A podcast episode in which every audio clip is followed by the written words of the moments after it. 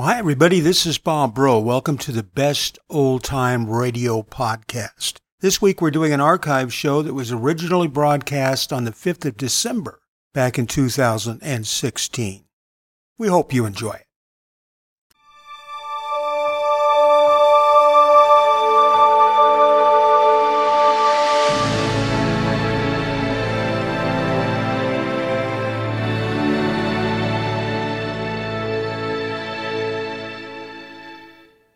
It's half past eight exactly, Mr. Dillon. I better get it out of the safe now. All right, let's go.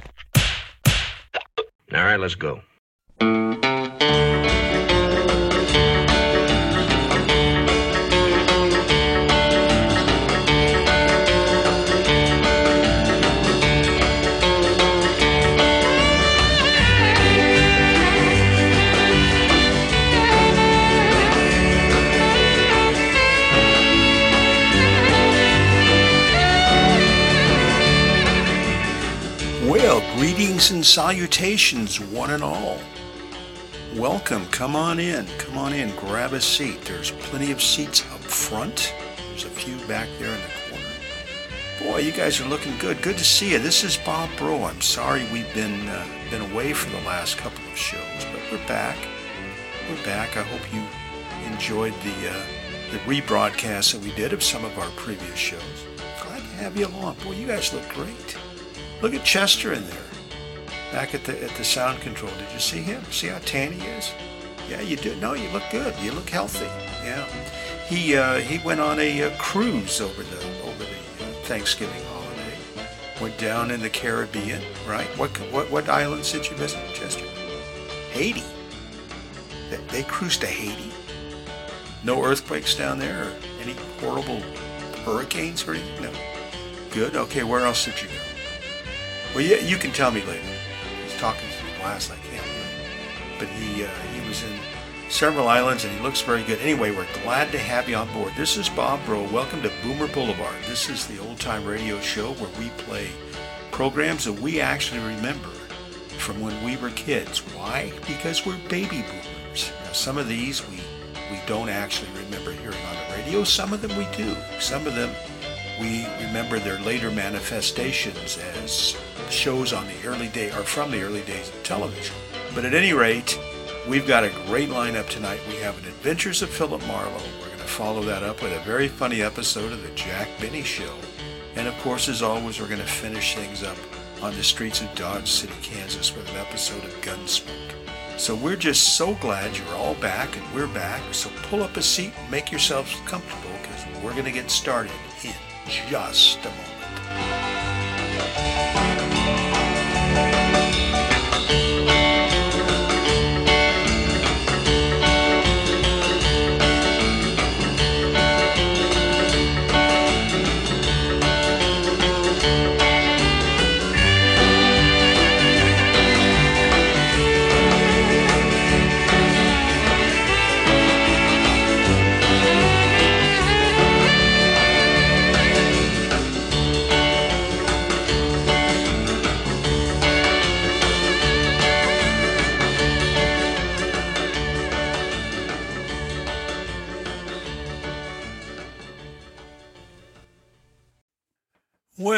I said, welcome.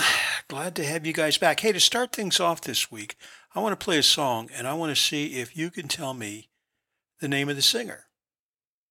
If you do, you you belong on Boomer Boulevard. Sad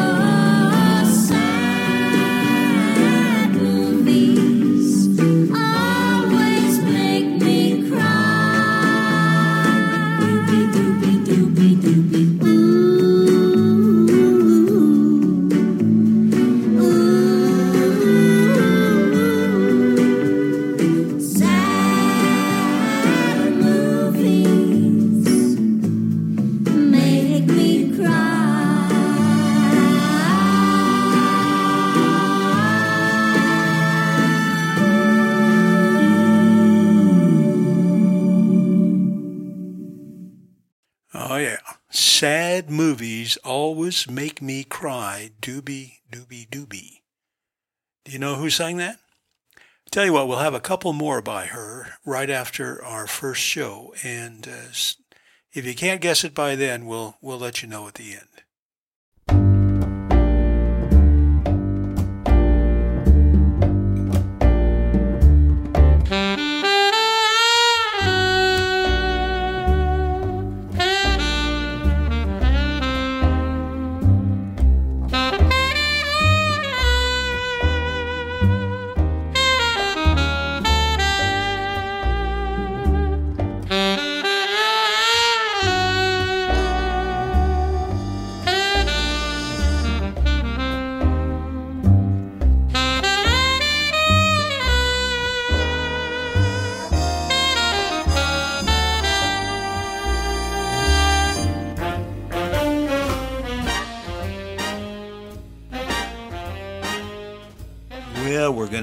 Switch the, the screen to black and white.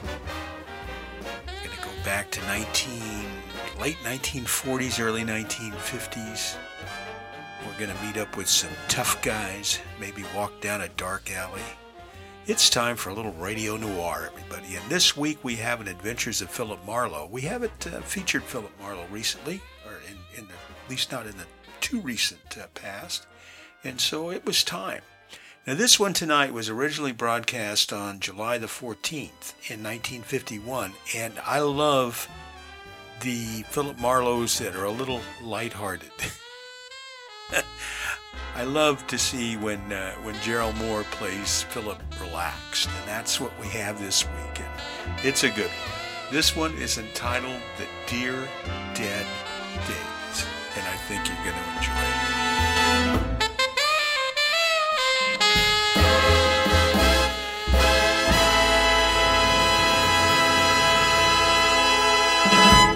Get this and get it straight. Crime is a sucker's road, and those who travel it wind up in the gut of the prison of the grave. There's no other end, but they never learn. From the pen of Raymond Chandler, outstanding author of crime fiction, comes his most famous character in The Adventures of Philip Marlowe.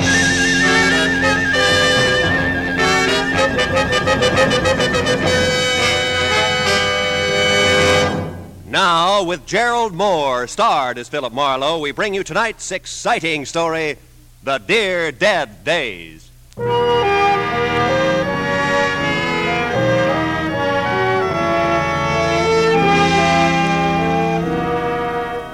I stood at the window and looked down at the Saturday morning traffic. A thousand inchworms playing follow the leader to the beach, to the mountains, to Aunt Millie's, to any place. I had time, a book. There was food in the refrigerator and a coffee cup in my hand. Across the room there was an easy chair, and cigarettes on the table beside it. The clock said it was 9:15. I hadn't shaved and I wasn't going to. It was Saturday all day, and it was mine.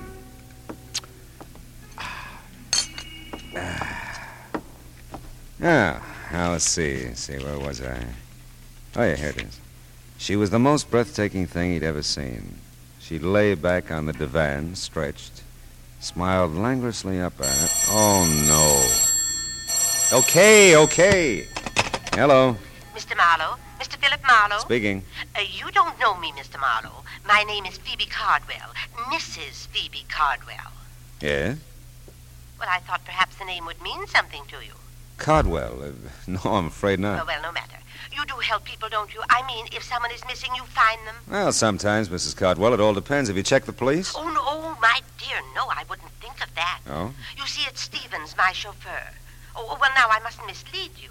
Strictly speaking, he is not my chauffeur. But strictly speaking, he is missing. Yes, at least he seems to be, and and I don't trust phones entirely, Mr. Marlowe. I couldn't even have called you except uh, Matilda went to her friends, and I do need your help. Yeah, I see. If Well, you could uh, come out right away, it's most important to me. Uh, I live in Venice, Mr. Marlowe. If you drive down Sepulveda to Washington Boulevard.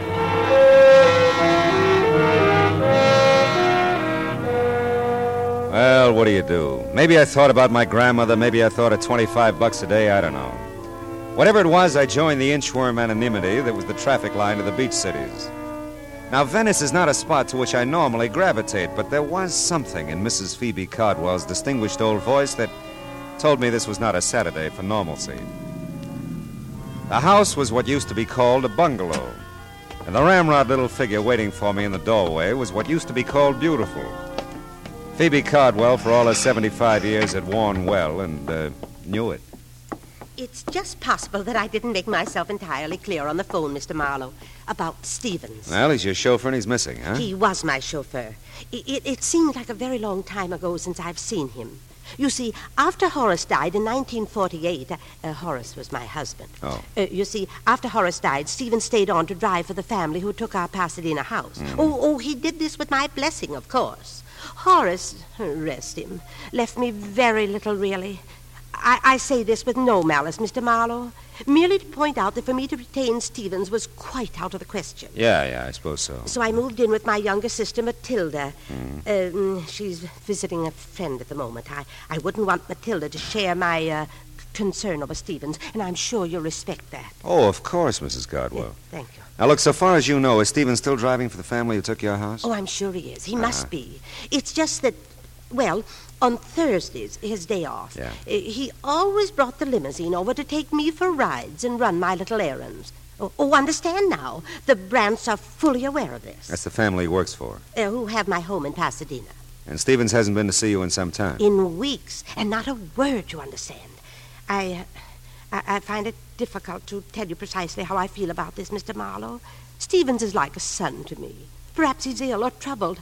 Oh, I'd want to know that. I might be able to help. You phoned, I suppose? Oh, I, I'm embarrassed to say how many times. But no answer, none at all. Oh, oh, I, I've a writing desk in my room, Mr. Marlowe. I'll write the Pasadena address and phone number for you. My number, too. Oh, I, I shan't be a moment now. I'd seen the ring when I first sat down opposite her. First because it was big, almost massive, on a tiny right hand. Then because it didn't fit the rest of the lavender and old lace picture that she presented. A mass of jade and gold carved with oriental figures. A foreboding thing that reeked quality of its kind and value. After she left, the vases jumped out at me from the mantel. Small, gold, and jade again. And as incongruously out of place as Phoebe Cardwell in Sister Matilda's bungalow. There. Now, that didn't take long, did it? Oh, not long at all. Oh, I like you, Mr. Marlowe. You'll find Stevens for me, I know. Well, I hope so, Mrs. Cardwell. And if I do, what'll I tell him? That I want to see him or hear from him. Stevens will understand. Yeah, well, I, uh. Oh, dear. Huh? That, that's Matilda. Phoebe, Phoebe, I'm home, dearie. I... So, so I see, my dear. Mr. Marlowe, may I present my sister, Miss Reid? Miss Reid? Uh, With an eye like Wallace Reid. I'm sure, Mr. Mal.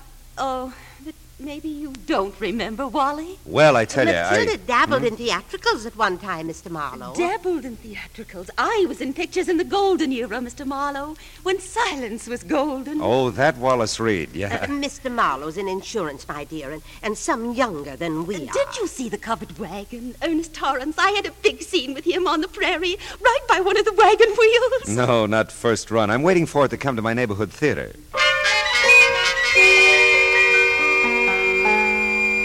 Matilda was a doll. Real live Cupid doll, but her role in this thing was strictly comedy relief. The drama, if there was any, was Phoebe Cardwell. A missing chauffeur that wasn't hers anymore, and the glaring memory of jade and gold that didn't seem to fit anywhere. Well, I missed the house on Orange Grove Avenue by two numbers, parked the car, and walked back. The old Cardwell place was set well back from the street, and its solid red brick looked big, important, and empty. Nobody home. Hmm? Nobody home. At first, I'd thought there were three honey colored Afghans on the lawn next door. But the one in the middle was talking to me.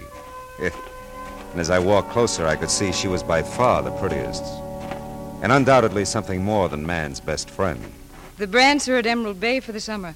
I thought I'd told everyone. Yeah, well, I'm the one who forgot to ask you. My name's Marlowe. I'm Kip Harcourt. Margaret really. Kip's for the reserve section. Hello, Kip. I've never seen you before. Yeah, well, believe me, I'm sorry. I believe you, Marlowe.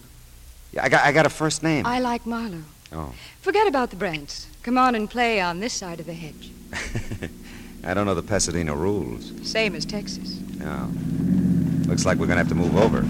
I'll give Stevens a raise for this. Thought you said nobody was home. Stevens doesn't count. He does with me. Uh, don't move. I want to remember you like this always. You'll be back, Marlo?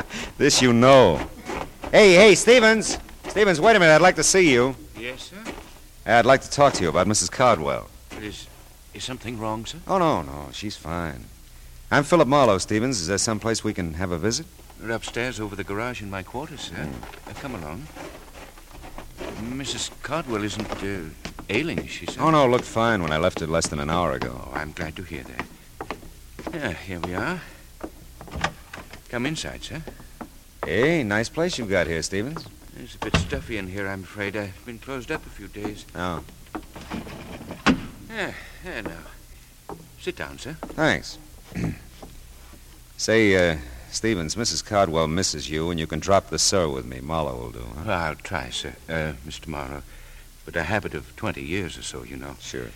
Now, uh, Mrs. Cardwell misses me? Is that what you've come to tell me? Well, that's about all she told me, Stevens. I understand you skipped a few of your regular Thursday visits with her, and, well, she's concerned about you. Well, I must say that's generous of her.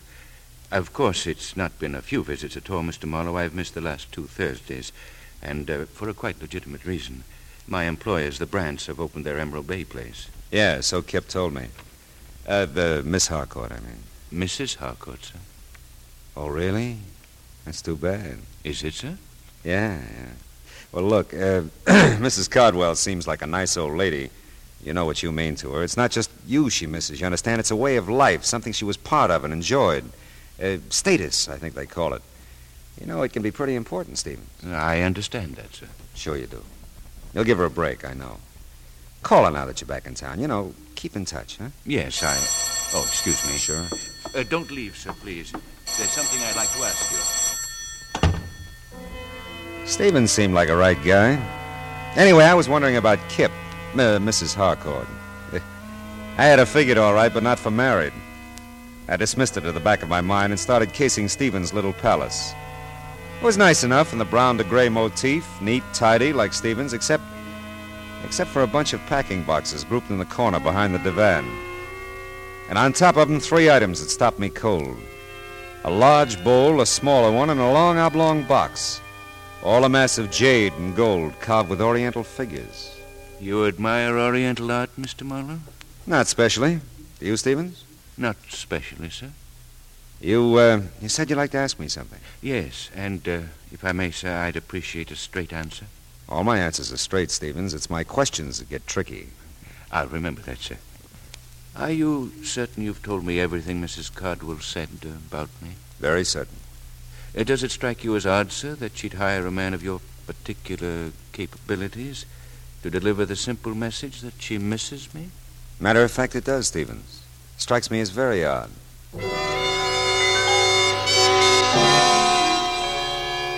I couldn't tell Stevens anymore because I didn't know anymore. It was my turn to ask questions, but I didn't have any yet. I was closing in on a pretty good one as I started down the drive again, but it got lost in the shuffle. I knew you'd be back, Marlowe. Hmm. You always arrive unannounced, don't you, Mrs. Harcourt? Henry's in Balboa. You're here. Henry's out of his mind. Don't you want a drink or something? Yes, Kip. There is something I want. Well, come on. At the moment, a telephone. Come on anyway. You know, Marlowe, you're an odd one. Yeah, everybody says so, yeah. You're really coming into the house to use the phone, aren't you? Well, like I said, I'm an odd one, yeah. Where is it? To the right in the library. Thanks. Are you a friend of Stevens? Why?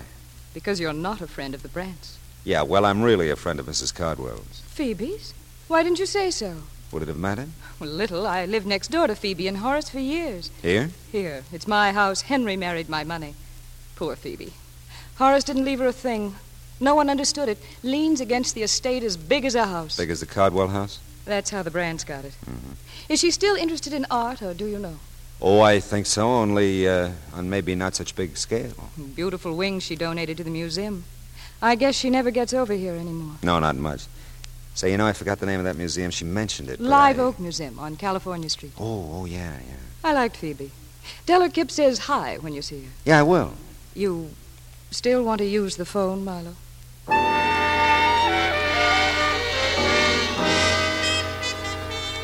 I uh, used the phone. I called Phoebe Cardwell, explained Stevens' absence, and gave her Kip's best. And the case was closed. All I had to do was wait for a check. But all of a sudden, I didn't feel very good about any of it. It was like a hangover. You know, I felt something should make sense, but nothing did. The jade and gold at Phoebe's, the stuff in Stevens' quarters that looked just like it. Was it hers? Did she give it to him? Did he take it? Questions I had, but no answers. I stood there at the window in Kip's library and watched a car pull to a stop in front of the old Cardwell place. Watched the thick little man get out and start to walk up the gravel driveway. I wasn't sure until he walked right past the library window. Then I knew I had the beginnings of all the answers. The thick little man was Fritzy Ott, one of the better fencers around town. And he was on his way to see Stevens. A minute later, Kip told me of empty servants' quarters over her garage. Another minute later, and I was there. The two garages weren't six feet apart. And there was lots to hear if you listened. I listened. But look, Stevie boy, you don't have it all. That's not quite the point now. Can you dispose of it? I don't know. Two things, Stevie boy. One, collection's a tough defense. Real tough.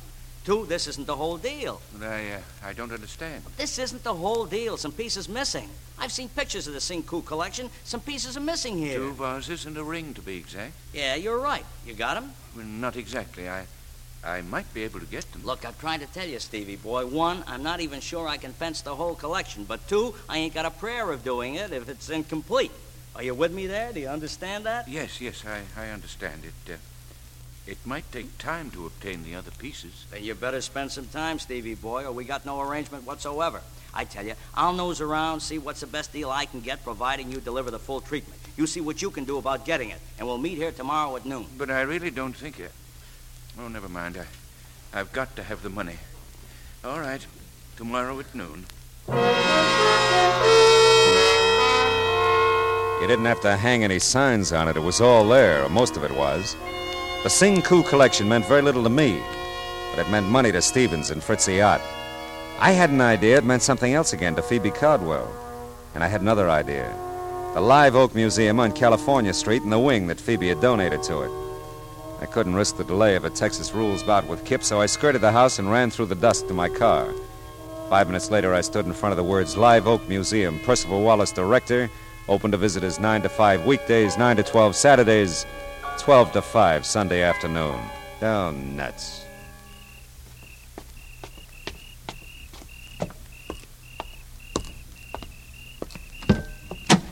Not interested in art, eh, Mr. Marlowe? We've done that bit, Stevens. My answer was not specially. I dislike dissuading you in this manner, sir, but I'm a quite accurate shot. You know, I believe that, Stevens.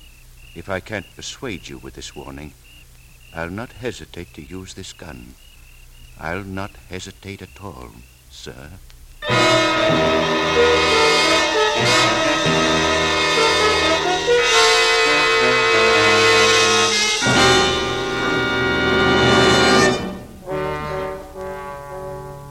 Stevens had a dominant personality for a chauffeur. He could give orders as well as take them. And I'm not a man who's at his best staring down the nose of an automatic. Well, we told each other a very proper good evening, and he left me with my thoughts, which were several and urgent. I bundled them together and headed for the Times office in downtown L.A. Note, there's just one thing mustier than an old newspaper file. It's the man who files it. 1948 was a big year, news-wise, Philip. The files are heavy. Well, how was it obituary-wise, Belden? That should lighten it. Uh-huh. Local, national, or international? Local, Pasadena. Name, address? Horace Cardwell, Orange Grove Avenue. Mm-hmm. Cardwell, Horace. That's it, that's it. January 30, 1948. Page 1, Part 2.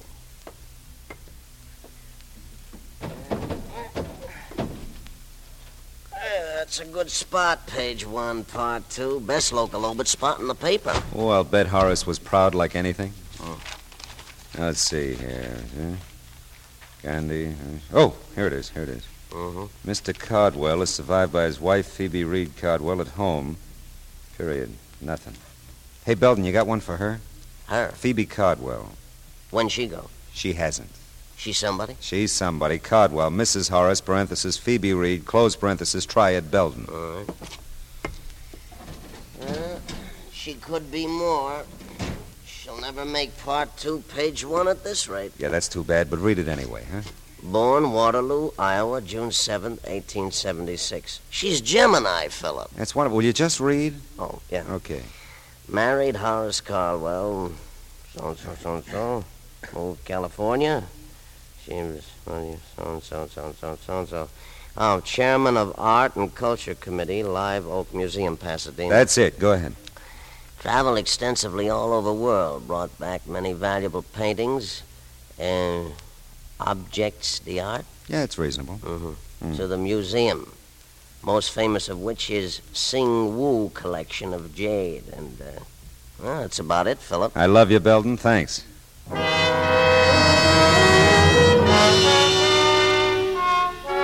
So Phoebe had brought the Singwu Jade collection to Live Oak Museum in the first place. Now she had some of it, Stevens had more.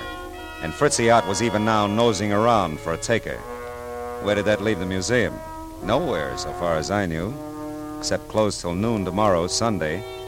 And noon tomorrow, Sunday, would be too late. Fritzy and Stevens would be together by that time.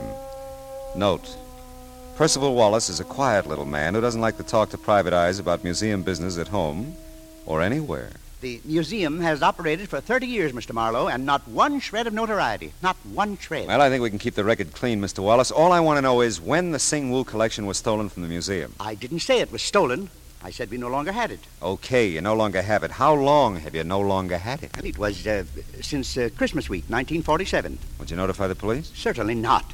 Why? Mr. Marlowe, I tried to tell you, not one shred of notoriety in 30 years. Yeah, but it's a valuable collection and it's missing. The Board of Directors did subscribe to a reward, Mr. Marlowe. Only a fraction of the Sing Wu's real worth, of course. A mere $20,000. But, of course, this was done very quietly. Very quietly. So quietly, nobody knows about it. All right, tell me, did Mrs. Cardwell contribute to the reward? I don't recall. And you wouldn't say if she did. Thanks, Mr. Wallace. You're just downright bully.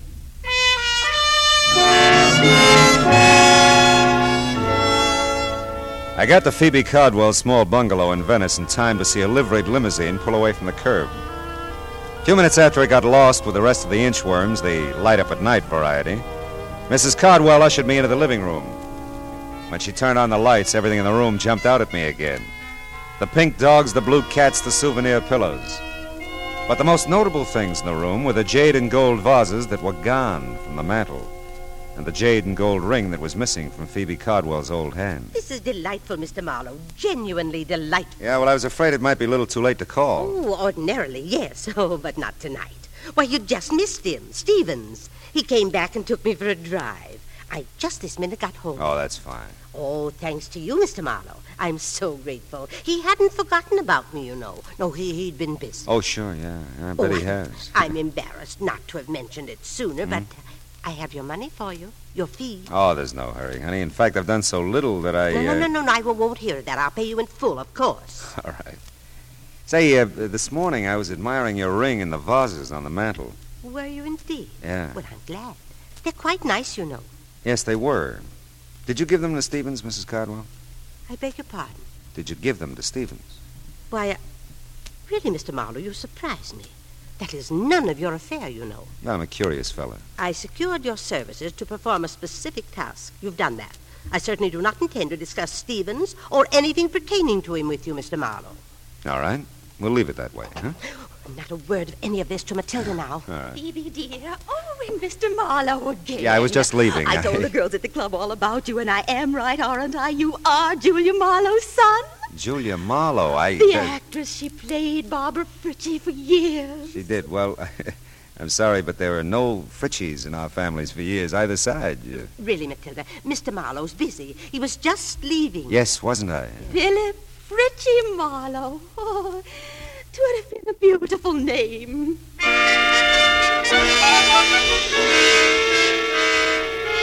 The lights in Kip Harcourt's house were off when I got back to Pasadena.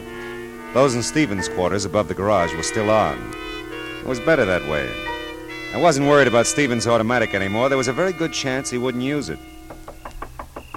Hey, Stevens! It's Marlowe. Open up.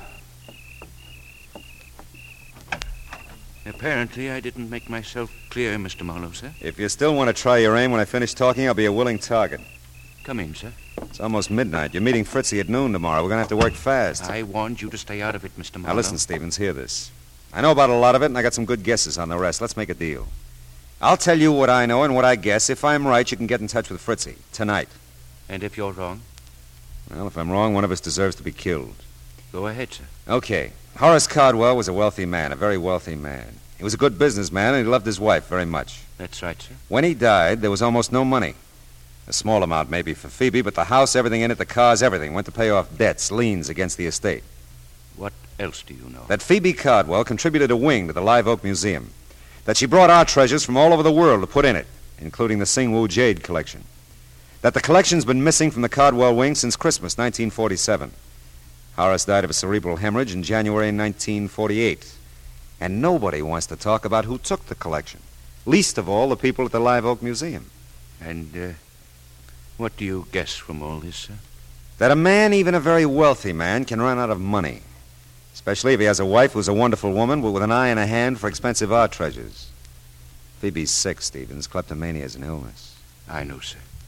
It's it's been such a well guarded secret. It it took all Mr. Horace had to pay for the things she she took. People to watch her, keep track of her. You know her, sir. He couldn't bear to get help for her, psychiatric help. Now she needs money just to live on. She has so little and You love her very much, don't you? yes. Yes, I do. Well, she can't have too many more years, Stevens, and $20,000 is a lot of money. Twenty thousand dollars, Mr. Moore? Now, look, Stevens. You've called it a well guarded secret. Believe me, it was, and it is. Even those of you who've been protecting Phoebe all these years haven't leveled with each other. How she moved the collection out of there, I'll never know, but the museum's had a 20,000 buck reward for its return for several years. Well, I, I didn't know that, sir. I know you didn't. And it suddenly dawns on me that Phoebe's been handing you the Singwu collection bit by bit ever since she, uh, well, came by it. Maybe an appreciation for your years of faithful service, huh?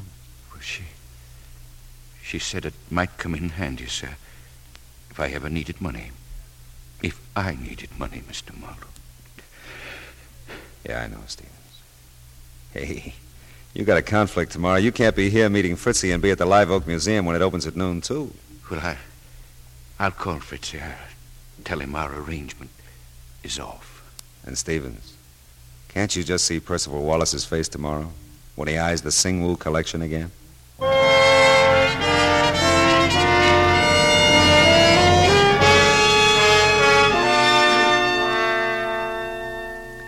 Footnote to a happy ending. By 12:30 Sunday afternoon, the museum had the collection. Stevens had a certified check for $20,000, and we had an understanding that Phoebe Cardwell would suddenly discover that Horace had left her some money after all. 20,000 in a checking account that had somehow been overlooked till now. Oh well, the rest of Sunday was all mine. And I stood at my window and looked down on a thousand inchworms playing follow the leader. Back from the beach, the mountains, from Aunt Millie's, from anywhere. All kinds of people. Nice people. Not so nice people. Dames like Kip, whose husbands took trips. Sweet, harmless old ladies who took collections. oh, well, where's that book? Oh, yeah. Now, where was I? Oh, yeah, here it is. She was the most breathtaking thing he'd ever seen. She lay back on the divan, stretched, and smiled languorously up at him.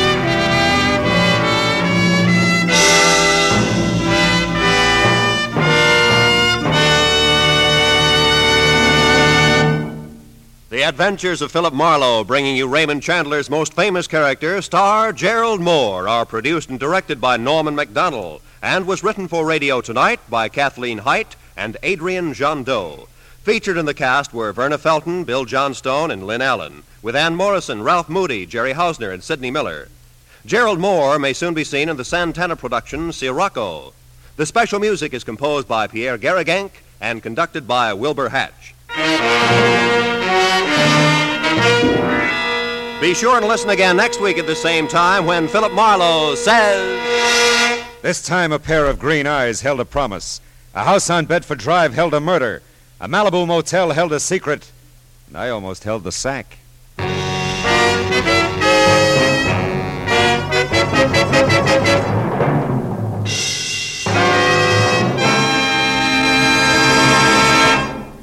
Songbird Evelyn Knight, a favorite CBS singing star, helps out vocally on The Mario Lanza Show tomorrow evening on most of these same CBS stations. Stay tuned now for Gangbusters, which follows immediately over most of these same CBS stations. Roy Rowan speaking. This is CBS. Hear, Horace Heidt every Sunday night, the Columbia Broadcasting System.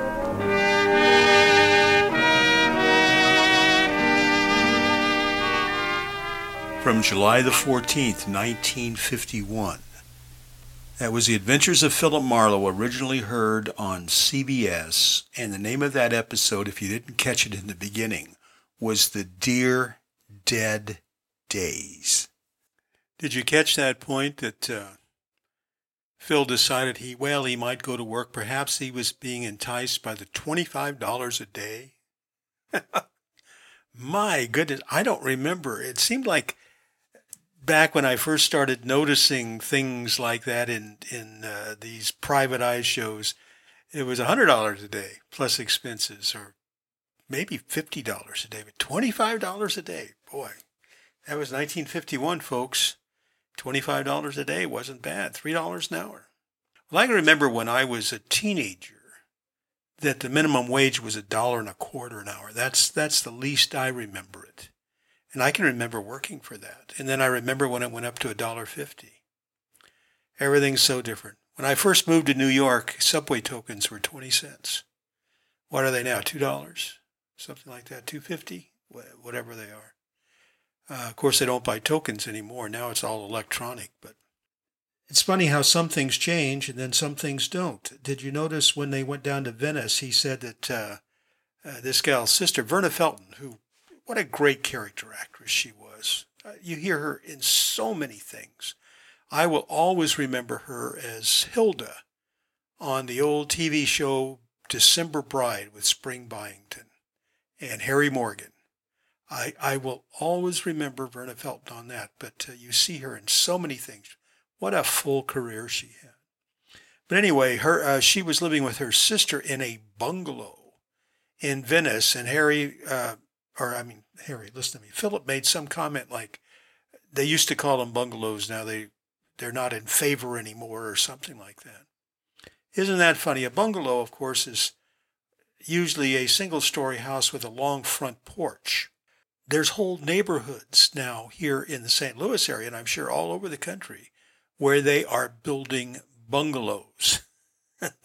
whole neighborhoods of bungalows. They're very much back in demand. We will have more Philip Marlowe in the weeks ahead. In the meantime, here's two more songs by our mystery singer.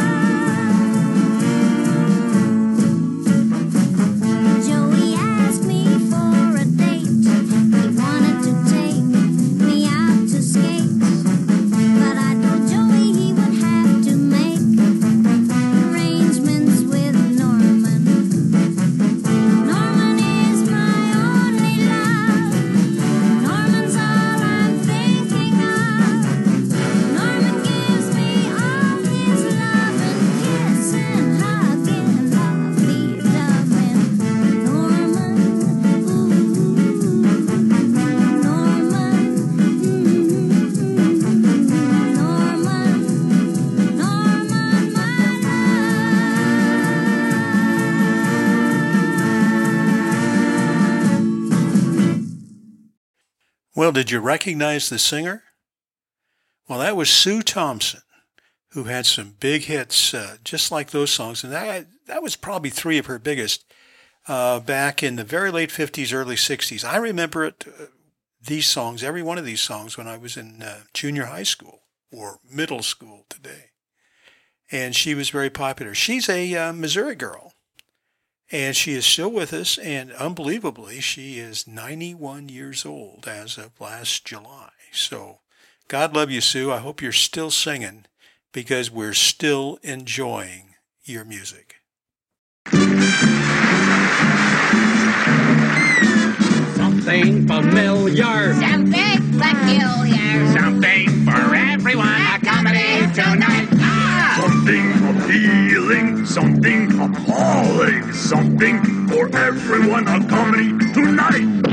Nothing with kings, nothing with crowns. Bring on the lovers, liars, and clowns. Situation, No complications. nothing portentous or polite. Ready tomorrow, comedy Tonight. Well, if you're in the mood to laugh, there's nothing much funnier than the Jack Benny Show. And we have a good one tonight. Jack is a an avid golfer. Did you know that?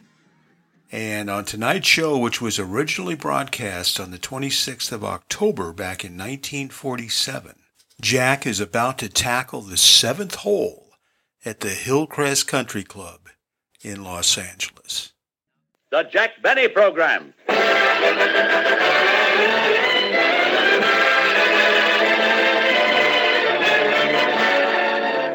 Jack Benny with Mary Livingstone, Phil Harris, Rochester, Dennis Day, and yours truly, Don Wilson.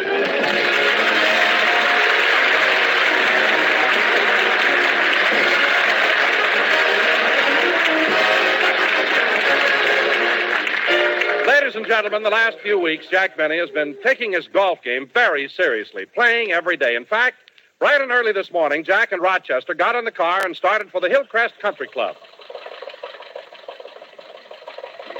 It's going to be a lovely day, Rochester. I can feel it. Uh-huh.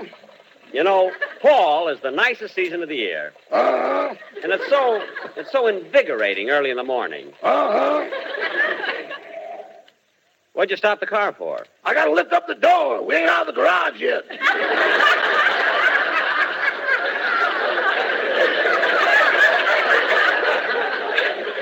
Oh, yes, these Quonset huts are so long.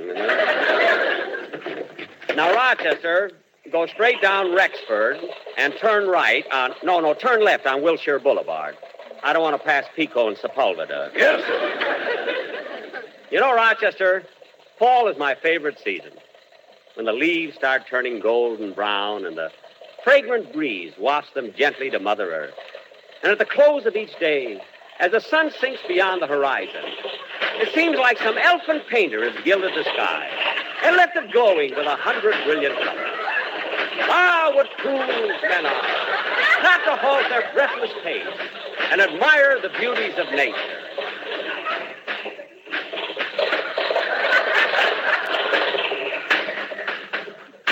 Rochester, what are you stopping for now? I gotta open the gateway and out of the driveway.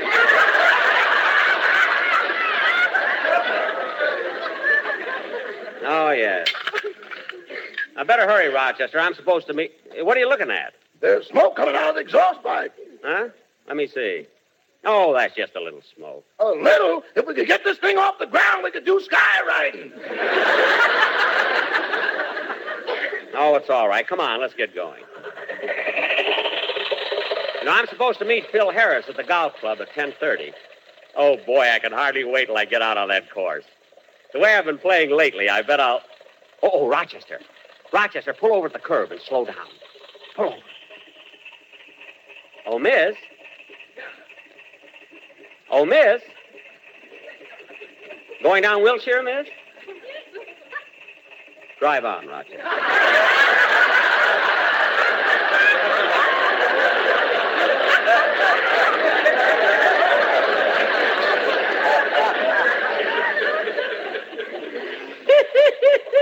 You never give up, do you, boy? Rochester, I merely wanted to give her a lift. You know, it never hurts to be kindly and lend a helping hand to those less fortunate who haven't got a car.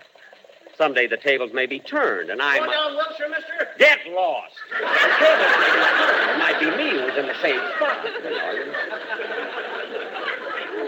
I wonder why that girl wouldn't. I could understand it if I wasn't good looking or something. Maybe it's the car, boss. Why don't you trade in for a newer model? What for? This car always takes us where we want to go. I know, but look how much older we are when we get there.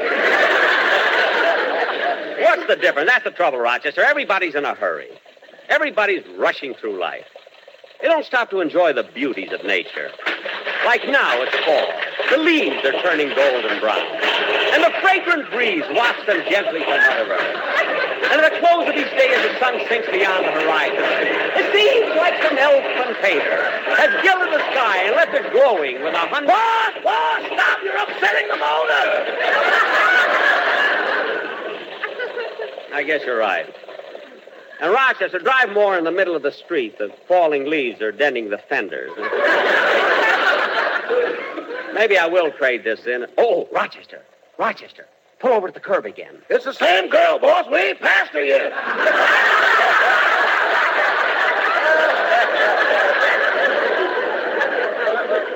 I don't mean her, the one on the corner. Going down Wilshire, honey? Yeah, thanks, Mr. Benny. What? Dennis, what's the idea of wearing a green dress? Oh, I'm not wearing a green dress. I'm standing behind a mailbox. Mailbox? You better wear your glasses, boss. Last week you almost picked up the sunset bus. Yeah. I thought she was winking at me, but it was the tail light. Hop in, Dennis. Okay, thanks. Dennis, would you like to come along with me? I'm going to play. I'm going to Hillcrest to play golf with Phil. Oh, that's where I was going, and Phil Harris promised to caddy for me again. Phil Harris caddies for you? Yeah, and he makes it so easy for me to play the game. All I have to do is carry the bag, tee up the ball, and Phil hits it for me.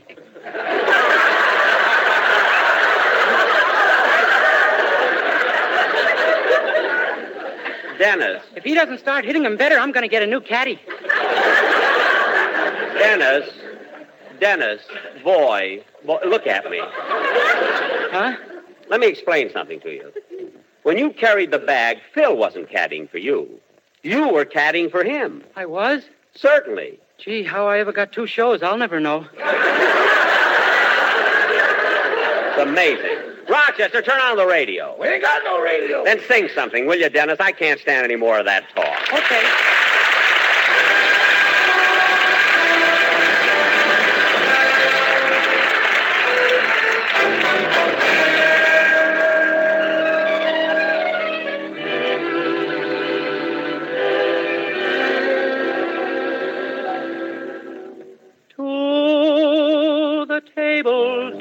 At to the place where Louis dwells, to the dear old temple bar we love so well. Sing the Whiffenpoofs assembled with their glasses raised on high. And the magic of their singing casts its spell.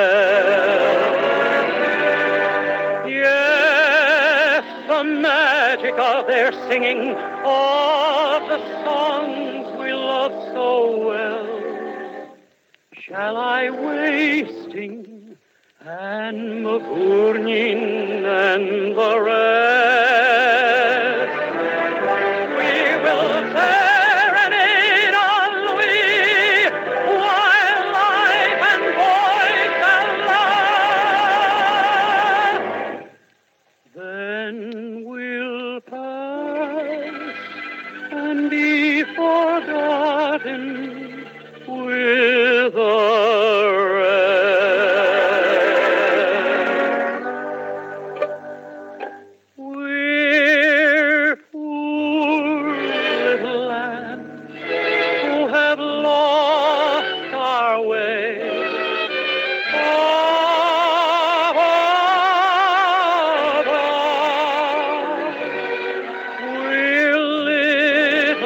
sheep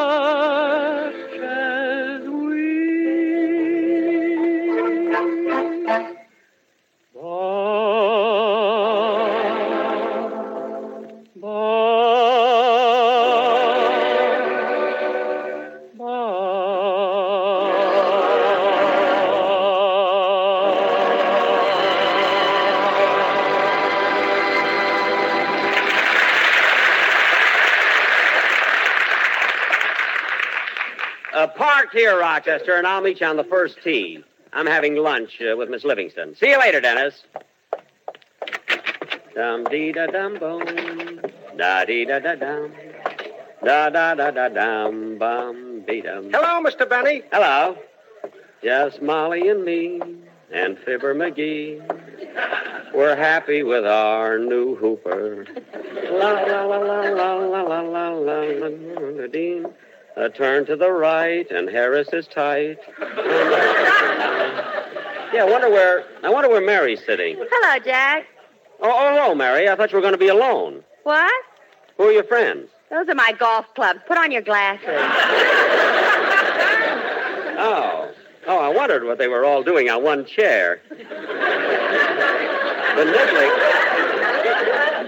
The Niblick looks like Abe Lastfogel. Mary.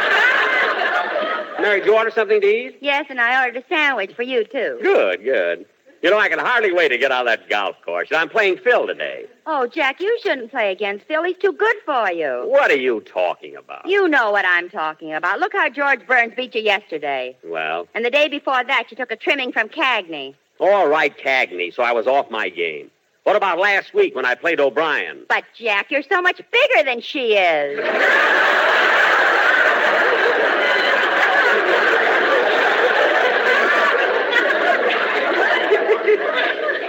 Well, And when she sunk that 20 foot putt, you got so mad you kicked her doll in the sand trap. who wouldn't be mad? Every time I got ready to drive, the doll would go, Mama, Mama. What tricks those kids use. And for 10 cents a hole. Gee, you'd think that. Oh, Mary, Mary, there's Lou Clayton and Artie Stebbins. Gee, they're great golfers. They hit the ball almost every time they swing at it. And Mary, look, look, there's Norman Krasna over there. Norman Krasna. Yeah, he's the fellow that loved that joke I told last year. You know, the one about like a moose needs a hat rack. oh, he was crazy about it. He was? Yeah, watch this. Hey, Norman, like a moose needs a hat rack.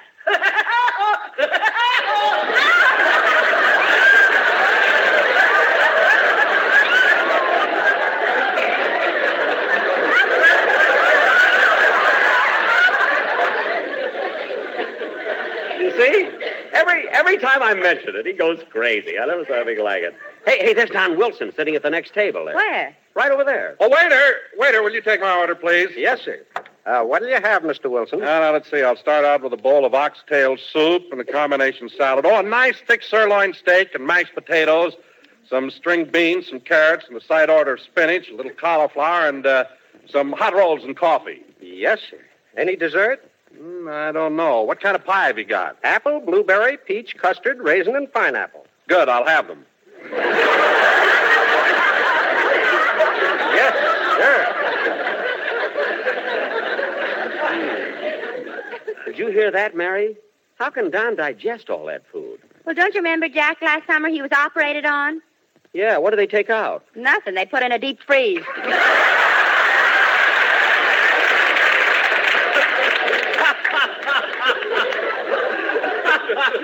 hey, that's pretty good, Mary. Deep freeze. Hey, Norman, did you hear that?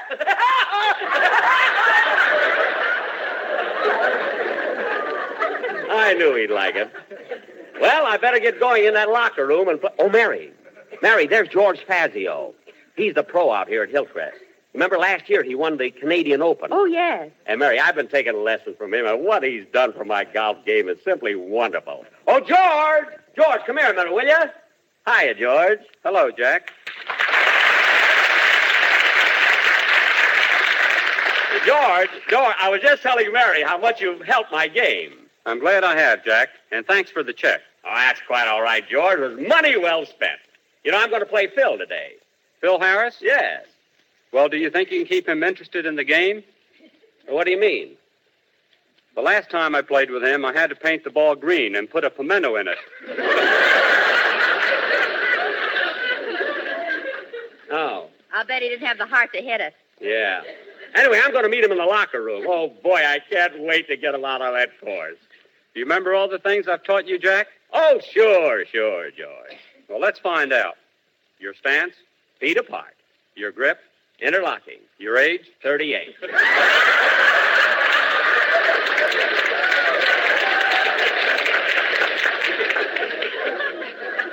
well, I got to run along now. So long, George. So long, Jack. Mary. What a song that was. Hey, Sidney!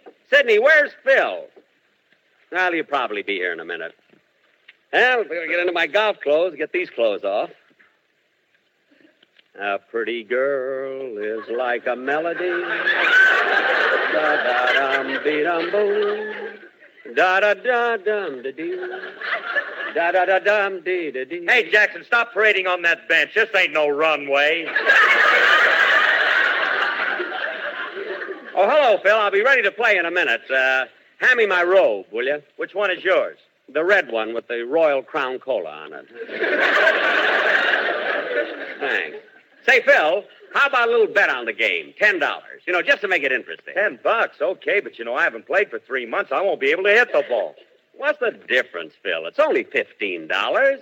Come on. Look, Jackson, I'm tired. I didn't sleep good last night. You know that floor is awful hard. Phil, Phil, you slept on the floor last night? Yeah, it's the first time I ever missed the bed.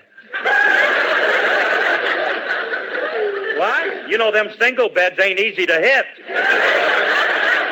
They are if they're standing still. Now, come on, let's go play. And, Phil, it's not my fault you haven't played golf in three months or that you didn't sleep well. Remember our bet $20. What?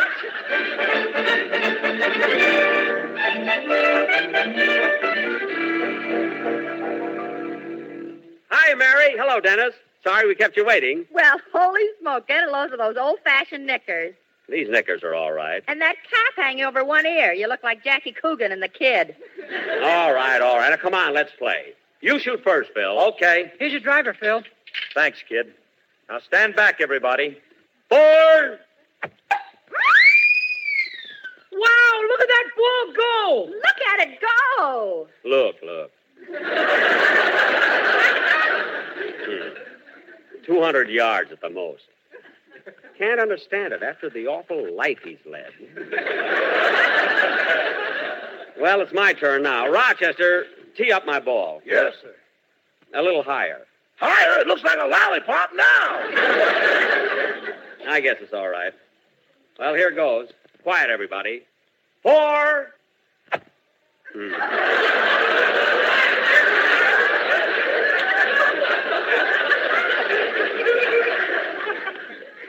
I fanned it. That's one stroke. Don't count out loud. I must have been standing too far away. There. That's better. Fore. Hmm. Darn it. Another fan. I guess I'm holding the club too tight. Well, I'll get it this time. Fore. Hmm. I fanned it again. You ought to be cool now. Boy, hit it. How can I hit it with all these interruptions? Everybody yelling and screaming at me. Now, here goes. Fore, fore. What are you foreign about? There's some people standing down there on the green. Well, you won't be there till Thanksgiving. Oh, yeah? Well, watch this. Fore. Wow! What was that? You broke a window in the clubhouse behind you.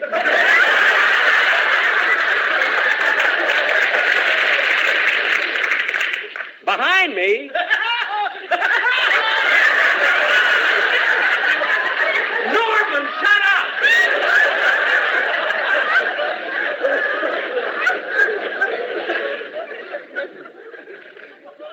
Gee, I, I can't get rid of that slice. Oh, well, I'll take a four on this hole.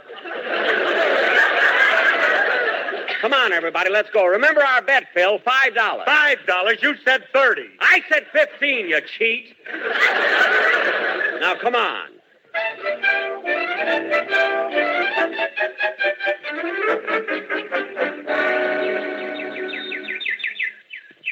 All right, stand back, everybody. It's my turn.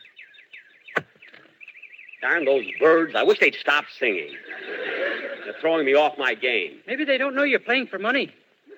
You can pipe down, too. A fine country club, anyway, with birds all around. And, and trees and grass, it's awful. Oh, keep still. Hey, what hole we on? We just finished the seven. How do we stand, Mary? Uh, there's just one point between you. Good, good. Phil has 28, and you have 128.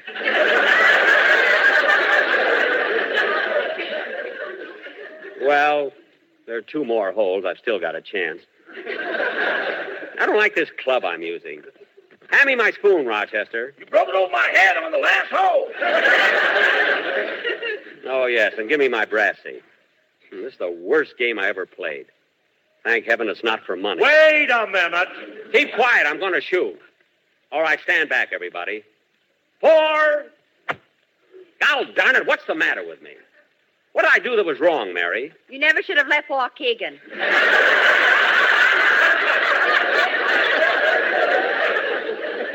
I mean, what's wrong with my game? Rochester, you've seen me play better than this. I have?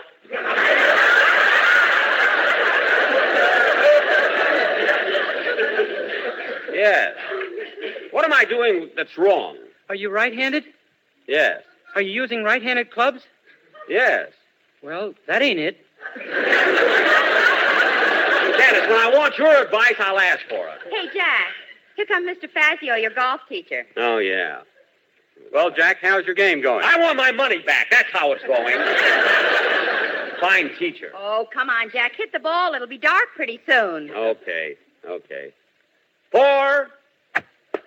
Where did it go? Where did it go? Where did the ball go? There it is, by your left foot. Oh, yeah. Congratulations. It was by your right foot when you started. You don't have to get cute about it. Pardon me, boys. Do you mind if I go through? Why, no. No, lady. Go right ahead. Gee, she's pretty old to be playing golf, isn't she? She sure is. How old are you, lady? 83. Well, well. Well, right ahead. Let's see you hit the ball. Take it easy now. Fore.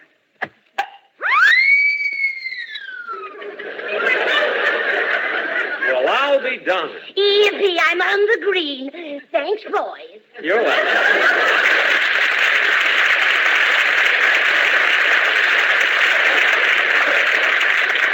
Gee, 83 years old, and look at her hit that ball. She isn't a day over 70. well, I'm too upset. Let's finish the game tomorrow. We're Phil. finishing it right now. Now go ahead and shoot. Okay. Now, quiet, everybody, while I make this shot. Fore. Wow, look at that ball go. Yeah, right in the woods. What a slice. Oh. Well, come on, Rochester. Let's look for it. Oh, Jack, you'll never find us. I'll find it. Don't worry. I'll join you on the fairway. See you in a minute.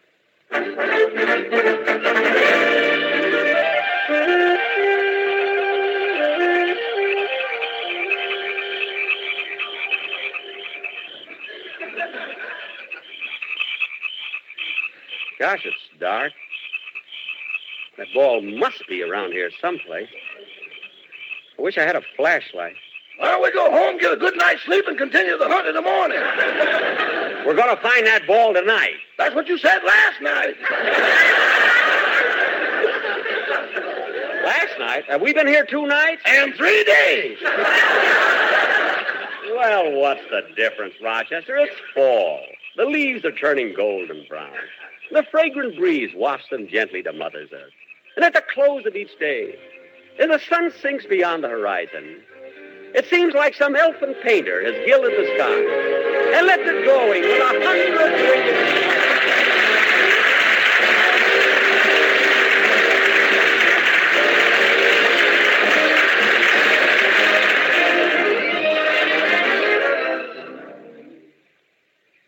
Well, I can see better now that the sun's coming up. The ball landed right here on this side of the bush. Or was it on the other side of the bush? No, I guess it was right here. Say, boss, how would you like your eggs? Scrambled soft. Okay, I was lucky I found that bird's nest. Yeah. Yeah. Uh, how would you like your bacon? Bacon? Where'd you get that? I brought it with me. This happens every time. yes. Now, let's see. If the ball hit this tree, it would have landed over by the.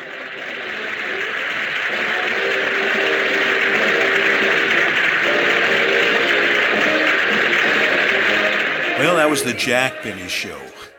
That was originally broadcast back on the 26th of October in 1947, and that one found Jack tackling the seventh hole at the Hillcrest Country Club.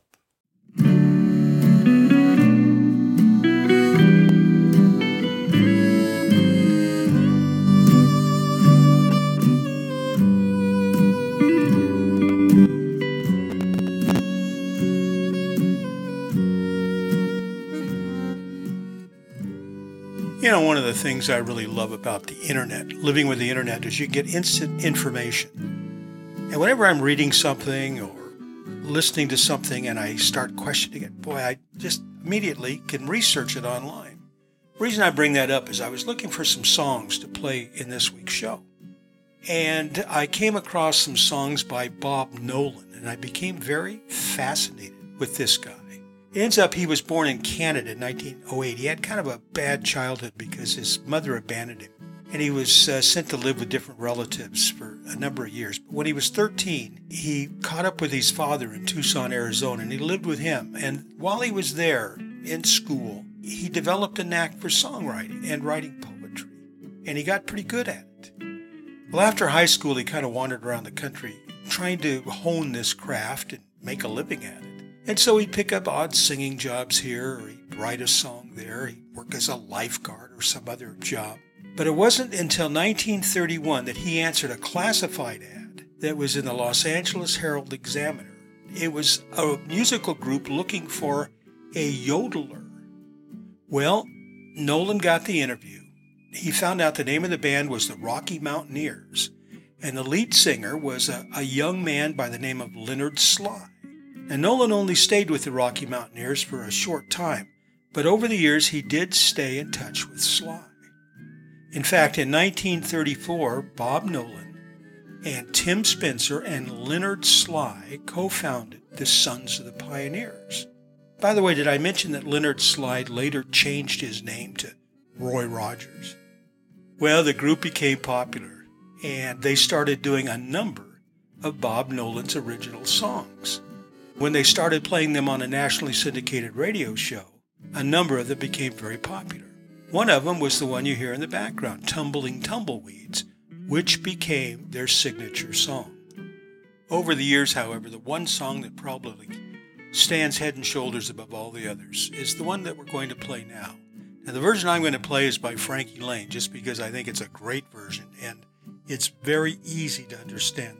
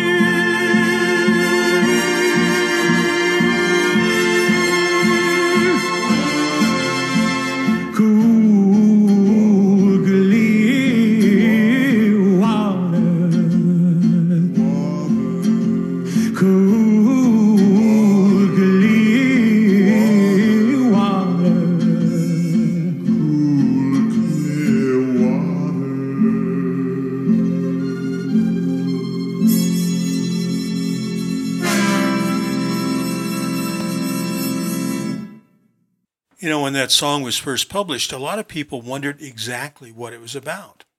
In fact, it became such a major question in so many people's minds that one college professor actually did a thesis on the songs of Bob Nolan, and he dedicated two pages to this song about cool water. His treatise was even published in 1986, but he says that the lyrics, and I'm paraphrasing, the lyrics are meant to satisfy a thirst that may have been related to Bob's childhood experience and unstable family environment.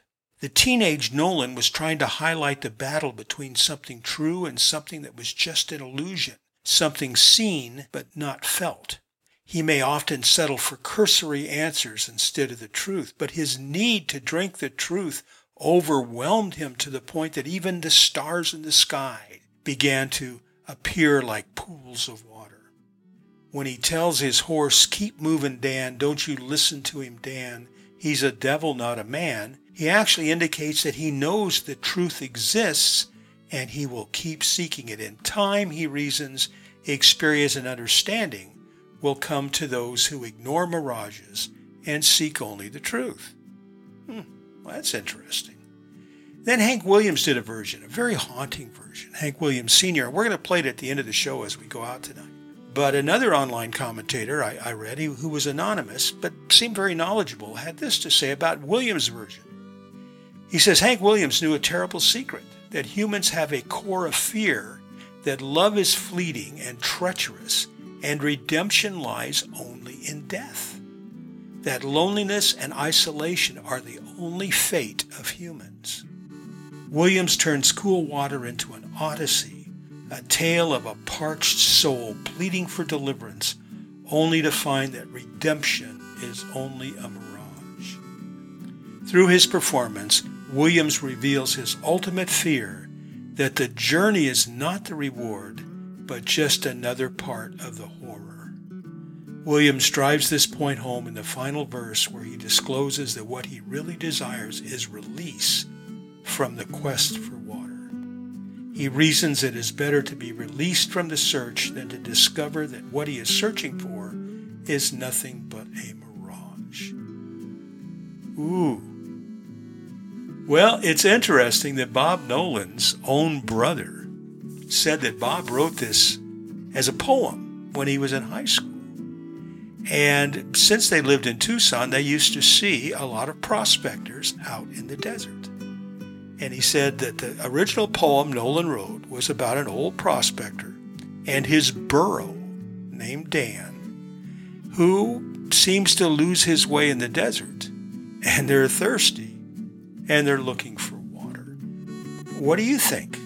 Is the song about trying to determine the difference between truth and illusion? That understanding will only come to those who persistently ignore mirages and seek only the truth? Or is it about lost souls seeking deliverance and redemption that will never come?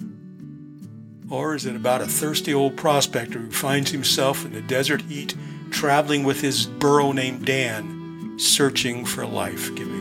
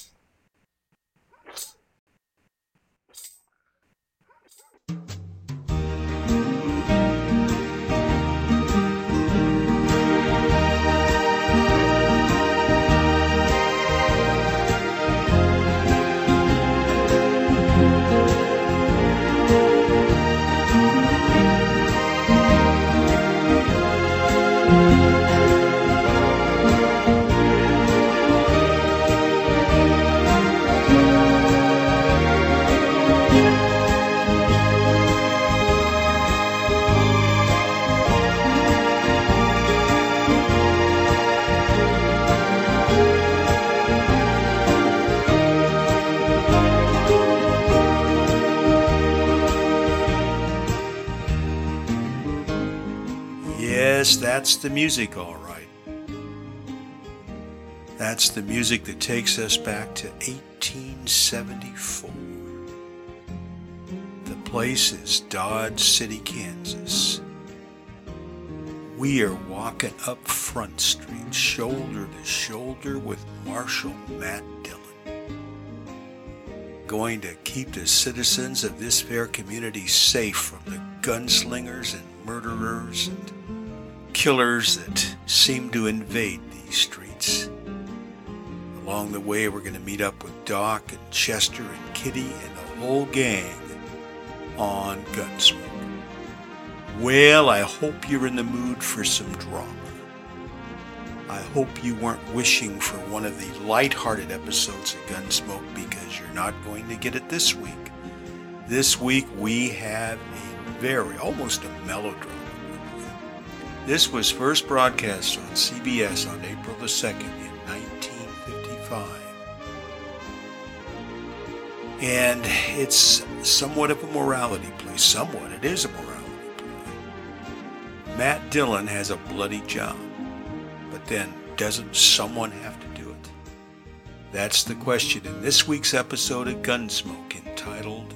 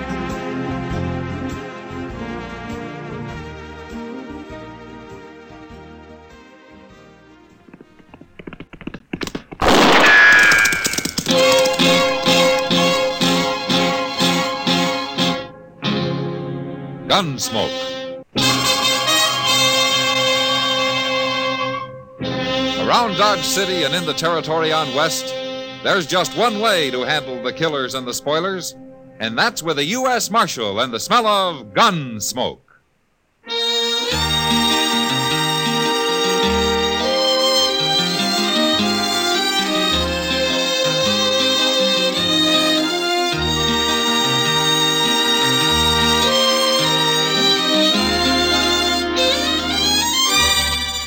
Gunsmoke, starring William Conrad. The transcribed story of the violence that moved west with young America, and the story of a man who moved with it. I'm that man. Matt Dillon, United States Marshal. The first man they look for and the last they want to meet. It's a chancy job, and it makes a man watchful and a little lonely.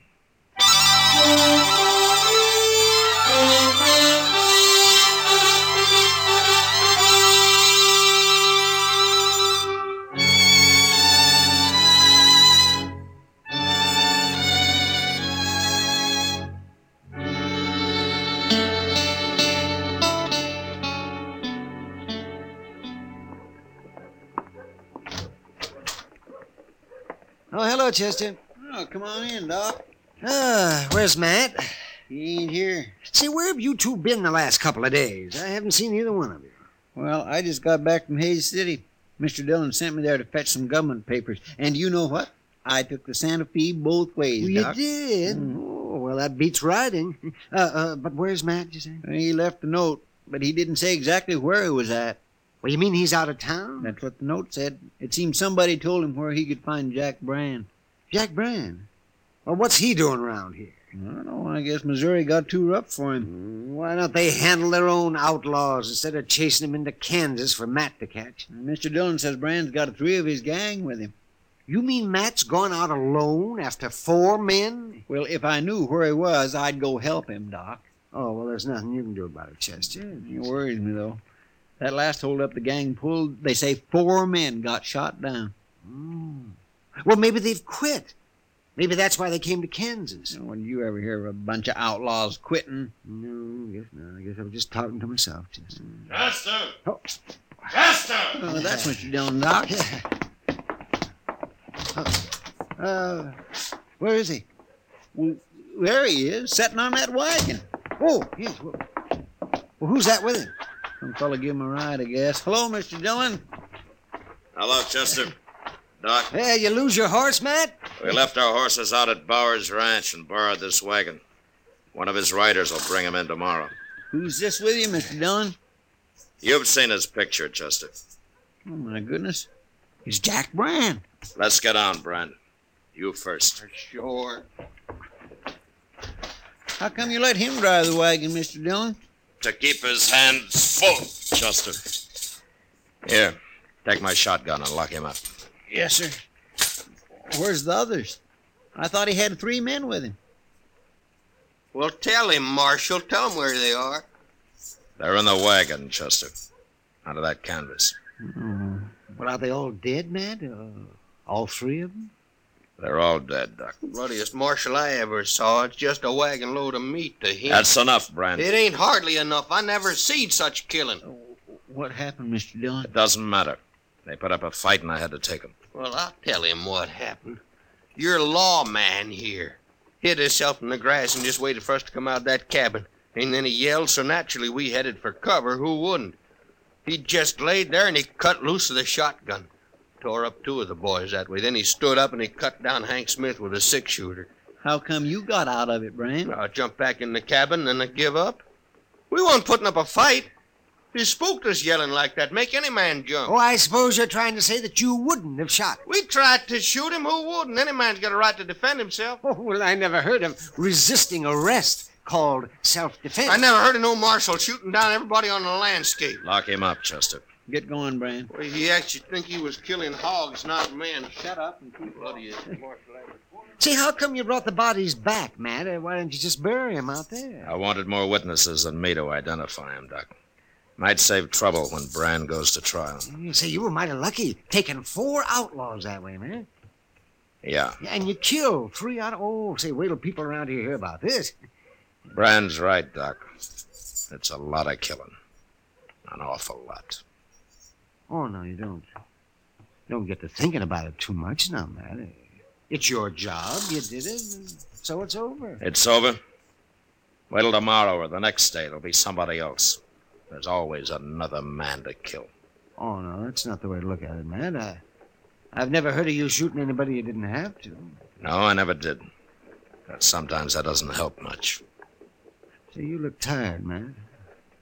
Well, I haven't slept since I rode out of here two days ago. Well, now you get some rest, and you'll feel better. Sure. Brand snug in jail, Mr. Dillon. He don't like it much, but I told him not to try kicking his way out, that I'd be sleeping in the office. We'll both be sleeping in the office, Chester. I'm too tired to walk to my room. Uh, take care of this wagon. And what's in it, will you? Mm-hmm. You and Doc can identify those men. We'll write it out on paper in the morning. All right, sir. Uh, I'll be coming to bed about midnight, but I'll be real quiet. Nothing could wake me, Chester. Not tonight.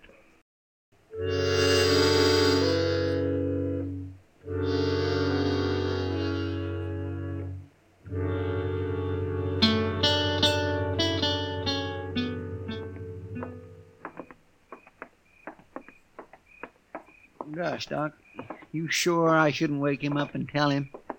It can wait until morning, Chester. Matt's too tired to do anything about it tonight, anyway. Mm, I guess you're right. Of course I am. Well, okay. Good night, Chester. Good night, Doc.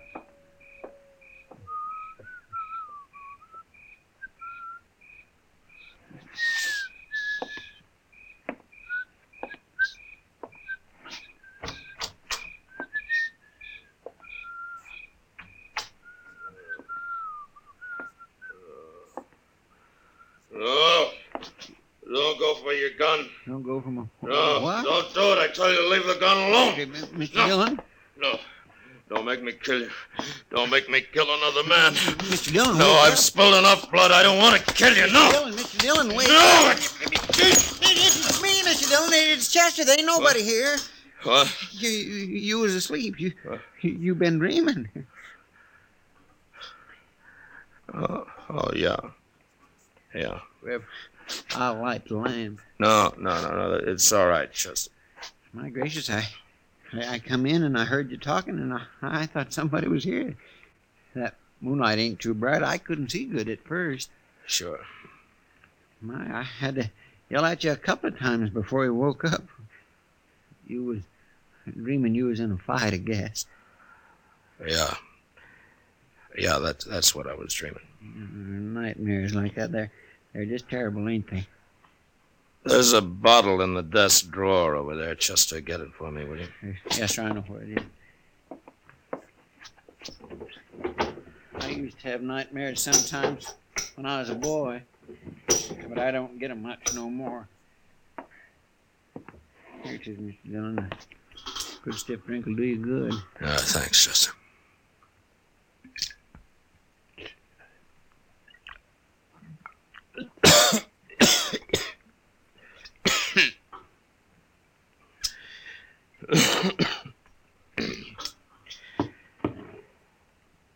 oh, what time is it? A little past midnight. Jack Brand awake? No, he'd be bellering if he was. But, Mr. Dillon, now that you're awake, there's something I ought to tell you. Oh, what?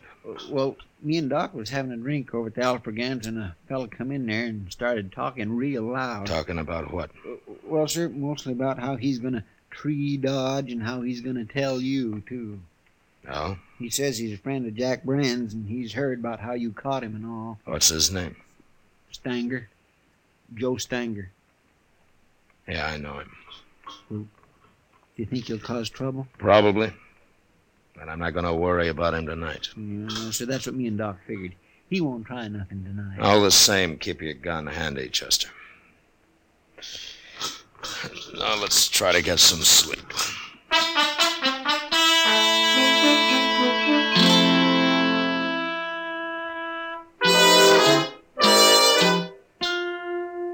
Chester! Chester! Out here! Gracious. What's that Brand hollering about now? Huh? Time for breakfast. Oh, go shut him up, Chester. It's hardly dawn. Swear I'd like to throw a bucket of water on him. Oh, shut up, Brand. I'm coming. Time to. Cut out that cussed yelling, Brand. What's the matter with you? Come on over here. Just unlock this cage, Chester. What? I'm holding a gun on you, can't you see it? Where'd you get that gun? Mind that. Come on over here, I said. Keys ain't over there. They're hanging on the wall down here. I'll Well, take your own sweet time about it. I've been in this chicken coop long enough. Drop it, Brand. What?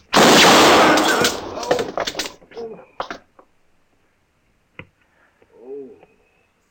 You're not hurt. I hit the gun. I got the keys, Mr. Dillon.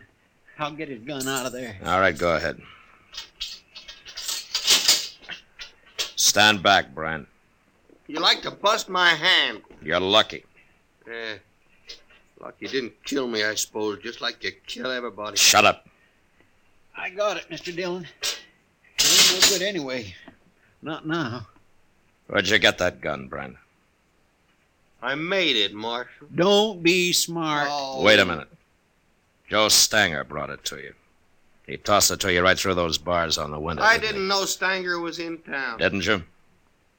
Chester, get some boards and nail them over the window so nothing can get through it. I'll fix it, Mr. Oh, wait a minute, Marshal. That's the only window in here. You can't board it up. You'll get enough here. No, but it'll be dark. I don't like it dark. Don't you? When you get it fixed, we'll go to breakfast, Chester. It won't take long, Mr. Dillon.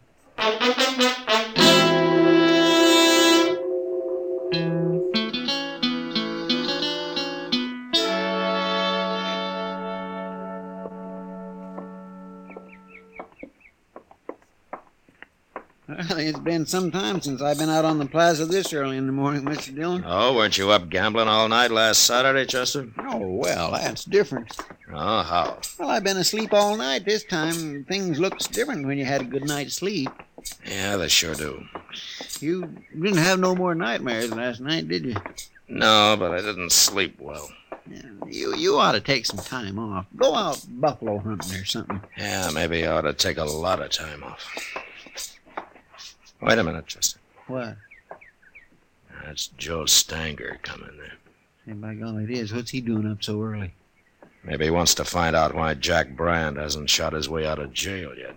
Well, he won't throw him no more guns. Not the way I got that place boarded up now. Get out of the way, Chester. Yes, sir.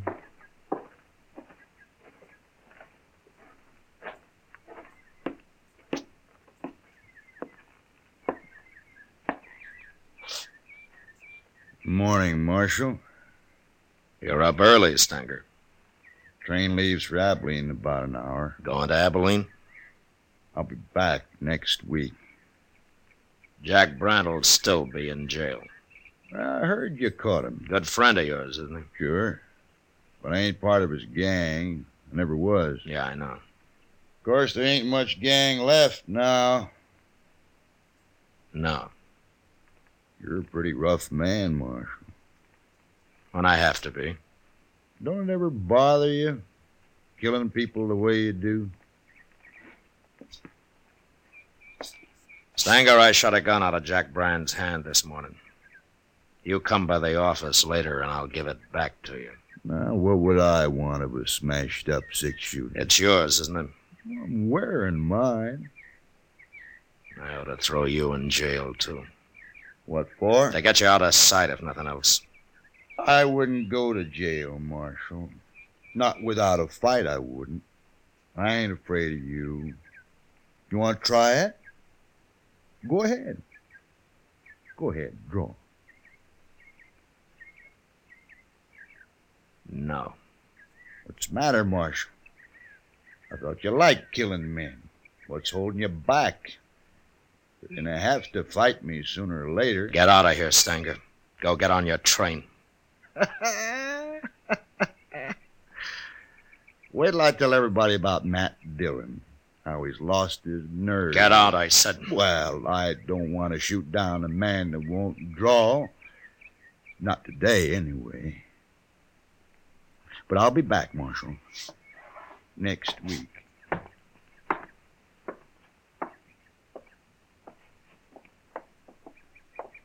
Why didn't you shoot him, Mr. Dillon? He's nothing but a big bluff. Chester, you go on to breakfast. I'm going back to the office. What? Why, you told me... You heard me. Well, yes, sir. Okay, Mr. Dillon.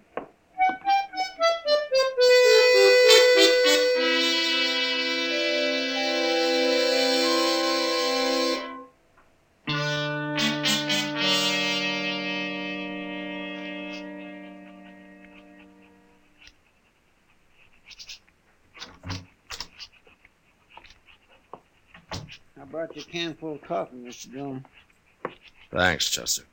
I'm gonna put it right here. What you doing? Writing a letter? It's a telegram. Here, Chester. Take this down to the depot, will you? Sure. I want it to go out right away. U.S. War Department. What are you telegraphing Washington about? That's my resignation, Chester. What? I'm quitting right now. Why, you can't do that. I've done it. Oh, I don't believe it. You're funny. A man can quit a job, Chester. I've quit jobs before.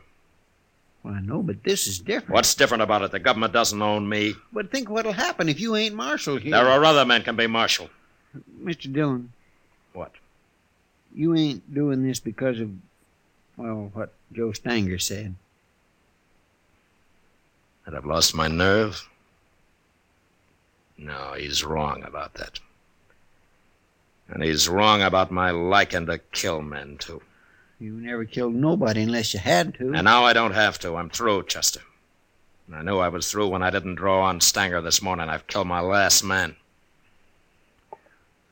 I just don't know what to say, Mr. Dillon. I've hated this job since the day I took it. I never did have a taste for killing, and now they can find somebody who has.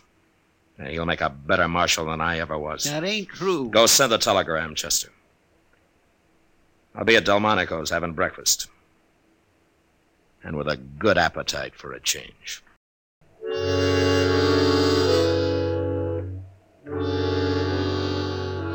After breakfast, I went to my room and got some of the sleep I'd missed the night before. And I slept good.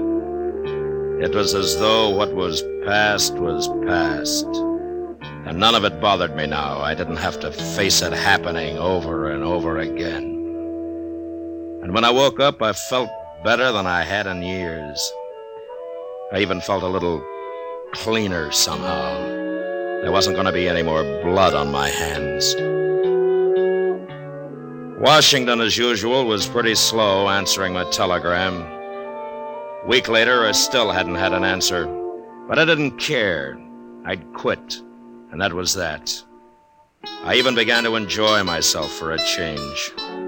Like the day I finally took Kitty fishing.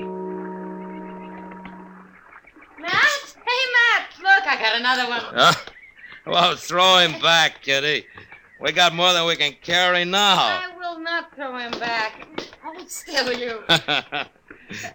Come on over here in the shade. You've done enough fishing. Okay. Hey, look at him, Matt. Isn't he a beauty? Yeah, he's bigger than any I caught. Uh. Why don't you throw him in the sack and then sit on here, huh? Say, you're right. I didn't know we'd caught that many. Yeah. Maybe we'll have a fish fry tonight, huh? Well, we can feed half a Dodge with all those. Well, I doubt it. You ever see Chester go through a mess full of fish? The last time he starved himself a couple of days in advance. Maybe we can kind of sneak up on him tonight. Ah, no. He knows we're out here. Maybe you ought to go into the business, Matt. Oh? What business? Fishing. You could do it for a living. Well, I am going to have to find something to do for a living, I guess. Well, it won't hurt you to loaf for a while, Matt. Yeah. I'm enjoying it. You know something, Matt? What? I think this is the first time I've ever seen you that you weren't wearing a gun. Hmm. It is. And I'm enjoying that, too. Someday maybe nobody'll wear guns. Yeah, maybe. you know something, I'm sleepy. You're lazy. So lazy you're probably going to starve to death before you find a new job. I don't care. Matt, look, somebody's coming on horseback. no? Uh-huh. Hey. Well, well, that's Chester. Oh, he's as lazy as you are. Imagine taking a horse to come this far. No, Chester hates walking. Besides, he looks like he's in a hurry. Ah, maybe he couldn't wait for that fish fry. Mr. Dillon? Hello, Miss Kitty. Look in that sack, Chester. We got about 30 catfish already. Well, that's fine, Miss Kitty, but Mr. Dillon, Joe Stanger's in town. Oh? Well, it doesn't matter to me, Chester. But you don't understand. Understand what? What I come to tell you. Stanger's at the Alfraganza. A while ago, he had words with one of the girls there, and she slapped him, and he pulled out his gun and he killed her. What? Who was the girl, Chester? Kate Hawkins. Oh, no. That's who it was, Miss Kitty. And then the bartender tried to stop him, and Stanger shot him, too. And I hear he's going to die. I grabbed a horse off the hitch rail and come right down to tell you you got to stop him, Mr. Dillon.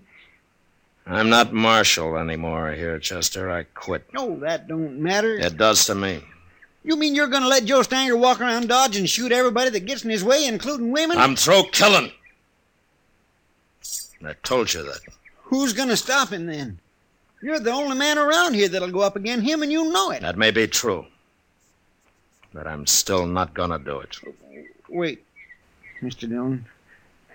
Wait a minute. I, I've been thinking a lot about all this lately, and there's something you've been overlooking. Oh? Men like Stanger and Brand, they gotta be stopped. I'd do it if I could, but I can't. I ain't good enough. Most men ain't. But you are. It's kind of too bad for you that you are, but that's the way it is. And there's nothing you can do about it. Not now. It's too late. It's way too late.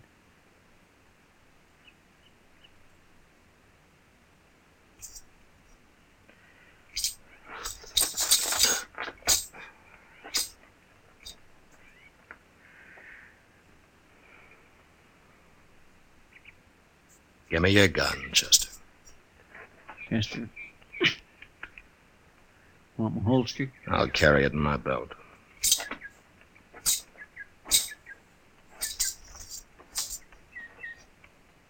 Oh, Kitty.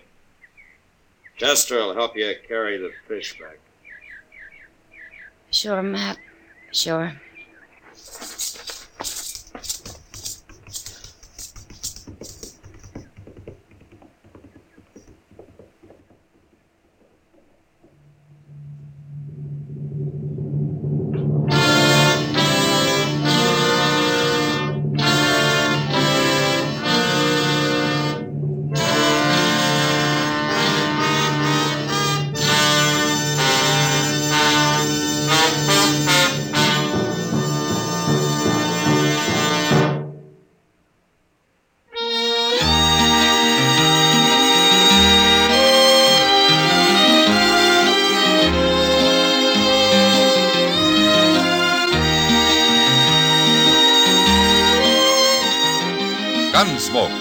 Directed by Norman Macdonnell, stars William Conrad as Matt Dillon, U.S. Marshal. Our story was specially written for Gunsmoke by John Meston, with music composed and conducted by Rex Koury. Sound patterns by Tom Hanley and Ray Kemper.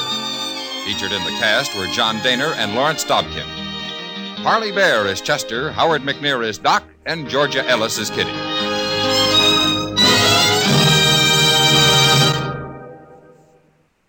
You'll also enjoy Chesterfield's great radio shows.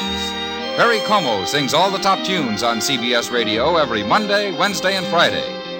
Jack Webb stars in Dragnet on Tuesday nights. Check your local listings. Listen to Gunsmoke again next week, transcribed for L&M Filters.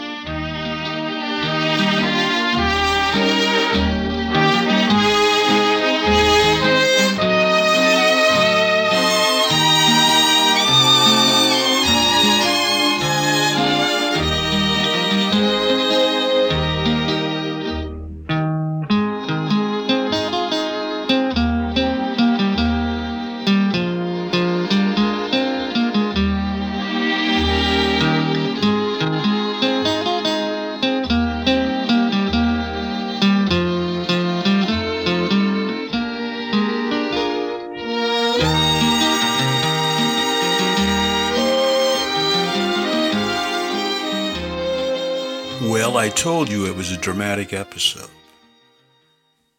Boy, that episode of Gunsmoke was first broadcast on CBS back on the 2nd of April in 1955, and it was very appropriately named Bloody Hands.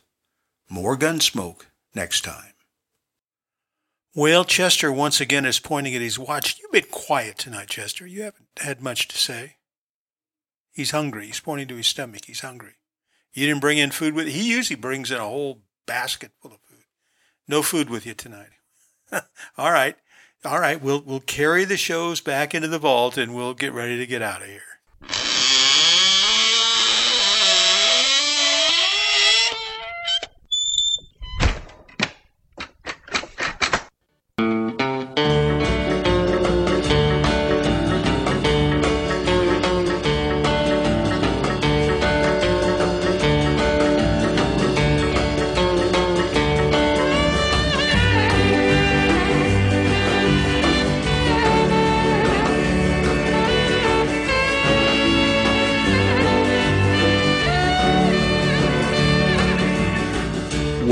Folks, that's going to kick things in the head for another week. Listen, don't cry. We'll be back in two weeks. We'll come back. We'll play a whole new slate of shows. And this time, this time, I'm going to pick shows that you particularly like. How about that? Hey, they're talking about a little snow this week. Not a lot, I don't think, but it'll be our first snow of the season. And won't Chester dapper running around in his deep bronze tan from his Caribbean cruise? That's why people take cruises. First of all, to get away from the snow, and then to show off their tans. That's what I think. All right, everybody. Well, I am certainly happy that you stopped by, and we'll see you in two weeks. This is Bob Bro, and I am so glad you